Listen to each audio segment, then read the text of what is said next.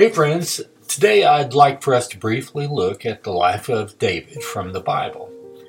Did you ever think about how much trouble he actually faced in life? Uh, Psalms 132 1 says this Remember, O Lord, in David's favor all the hardships he endured. And he did. He endured a lot of hardships. And yet, in all his trouble, he was able to write many of the Psalms, right? And if you look closely, you're going to find that there's a lot of joy in those Psalms. Even when he called out to the Lord in, in anguish, his praise of God, his hope in God hardly waned ever. It hardly ever wavered. Now, what was the secret to his joy um, amid all the trouble he went through? That's what, what I want us to, to think about today. Uh, first, let's consider some of the troubles he faced. And uh, David's rough life actually began as a young, a young person. He once told King Saul, "Your servant has struck down both lions and bears." So that's plural, right? lions and bears. Somebody tell me bears and lions are not troublesome. Yes. Uh, and so he kept watch over his the flock of his family, and he had many brothers, you know. And in fact, he was the least likely among all his brothers to be thought of as being the one that God had chosen as king. Remember, his family didn't even bring him in from the field when Samuel came to choose a king from the sons of Jesse. And then his brothers ridiculed him and they made fun of him when he later brought them food while they were in uh, King Saul's army. I think that was later. And then, I mean, it's trouble when your when your own family makes fun of you. But then he went from there directly to Goliath. He faced Goliath, more trouble, big big time. His life seemed to be in danger, uh, even at the threat of death uh, throughout his whole life. I mean, bears and lions and, and, and Goliath, and even Saul, King Saul, sought his life for a long while. Especially, I think, when he realized that, King, that God had chosen David to be his successor and to take his place. And King Saul wanted to, to hold on to, to what he had. You know, once while playing the harp, Saul tried to uh, pin him to the wall with a spear, but um, David escaped.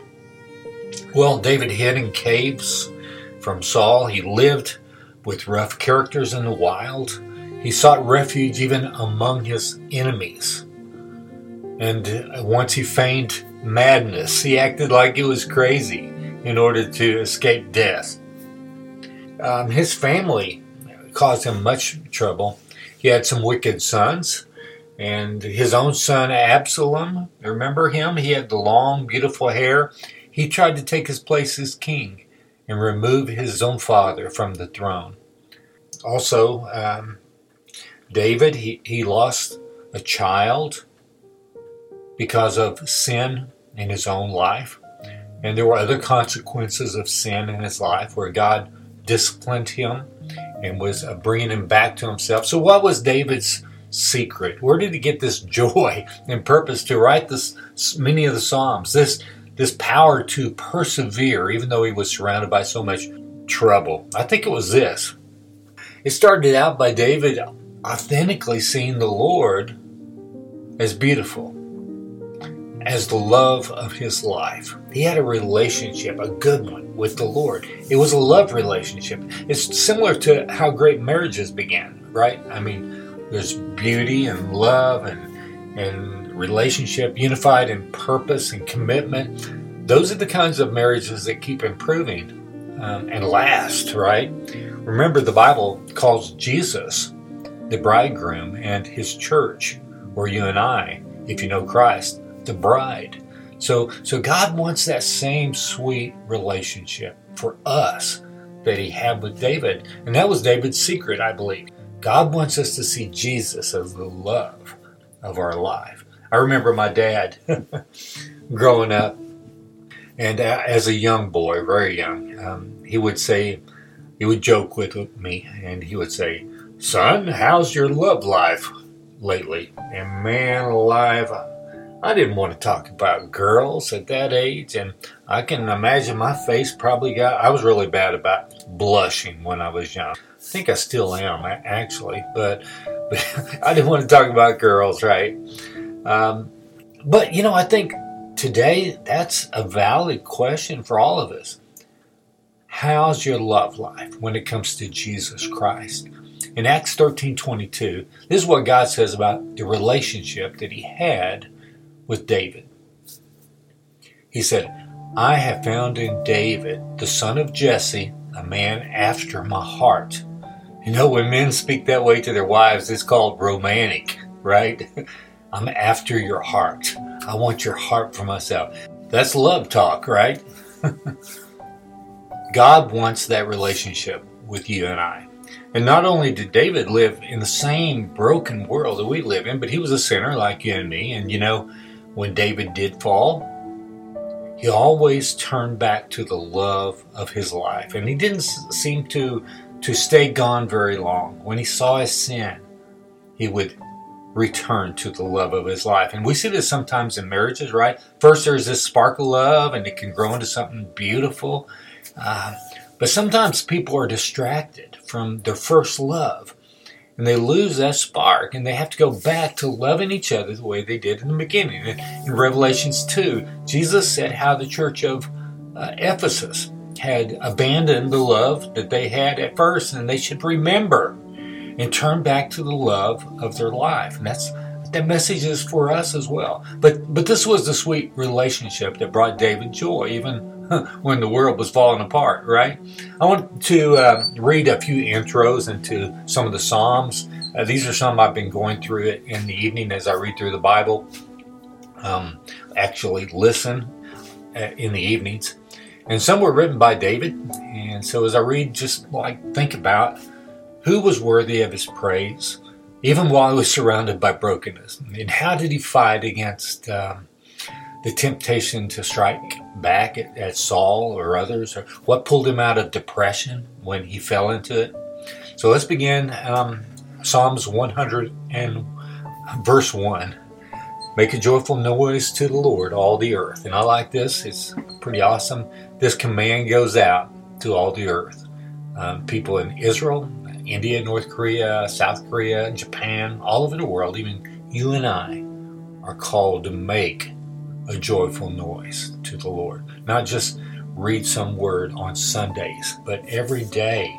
This should be our heart. Psalms 101, verse 1 I will sing of steadfast love and justice. To you, O Lord, I will make music. That's a psalm of David. And he was not singing the blues, was he? Psalms 103 1 Bless the Lord, O my soul, and all that is within me. Bless his holy name. Another psalm of David. The Lord is the love of his life. So, are you, are you seeing a pattern here? This is how we live lives of joy. It's, it's that we are putting our eyes not on the things of the world or not on our circumstances but on our Creator and the one who has power over it all, the one who sent his only begotten Son to live a perfect life and, and, and died the wicked sinner's death that we deserve and to be raised from the grave. Psalms 104 1 Bless the Lord, O my soul. Psalms 105 1 starts out like this Oh, give thanks to the Lord. Psalms 106 1 Praise the Lord. Psalms 107 1. Oh, give thanks to the Lord. Psalms 109 1. Be not silent, O God of my praise. And here David actually begins with a heart of praise, even before he begins uh, pouring out his heart to the Lord and talking to him about all the ta- attacks against him. And God wants us to do that. He wants us to bring everything to Him. But we praise Him even in a broken world. Psalms 111 1, praise the Lord. That's how it begins. Psalms 112 1, praise the Lord. so I think this is really a good example for us on how we should live our lives every day. Psalms 113 1 begins, praise the Lord. And then uh, verse 3 tells us, like a big part, I think, of this secret to joy and purpose in life. Listen to, to this. From the rising of the sun to its setting, the name of the Lord is to be praised.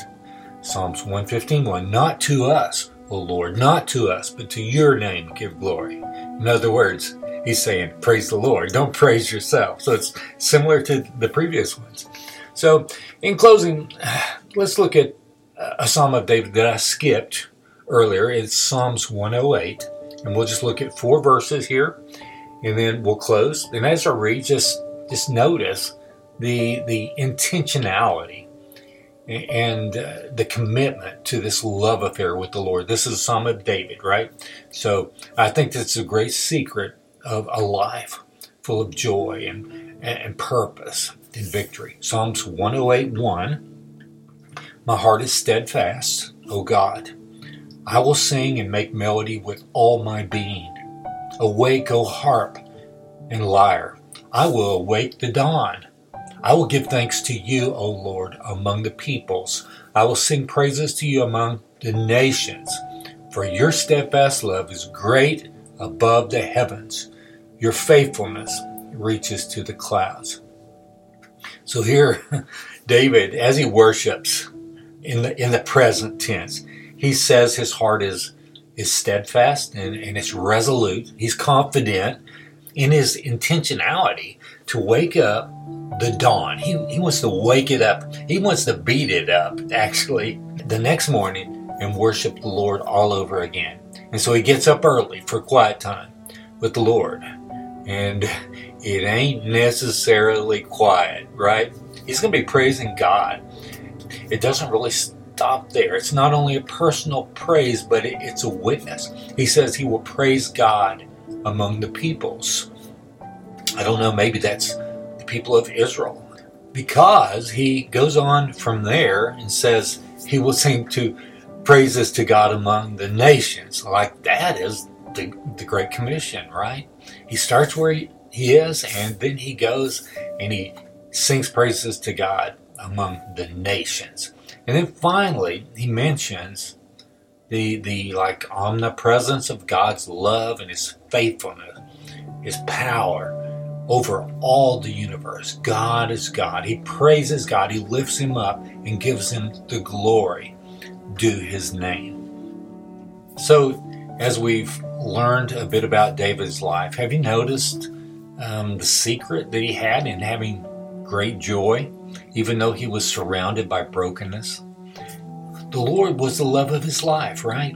He learned not to run around on the love of his life. He didn't divorce the love of his life. He, he was not separated from the love of his life. He was intentional with his love.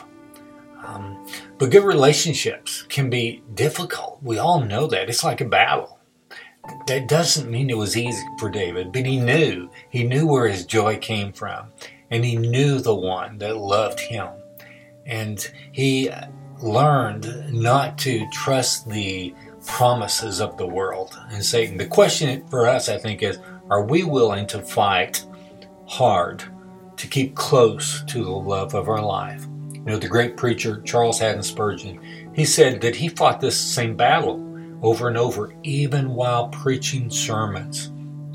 I mean, the focus would be on Jesus and he would be preaching wonderfully. Then his pride would shift and his focus would turn inward towards self.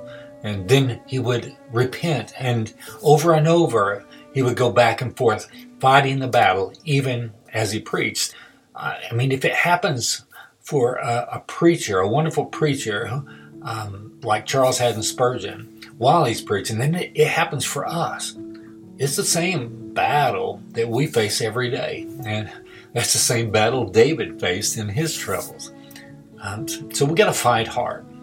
And you remember when David failed, he came back to the Lord, and I think quickly, usually. I mean, he spent time with the Lord daily in praise, intentional praise and worship. And he, he uh, glorified God among the peoples and the nations. And the Lord was his joy. David knew there was no one else in the world who he could trust like the Lord, and no one else could bring him this kind of peace and, and joy in his life. Father God, thank you for your word. And Thank you for the, uh, the life of David and how he praised you over and over. And when he failed, he came back to you, the love of his life, Lord. Uh, put that, that same heart in us, Father. Mold us, make us.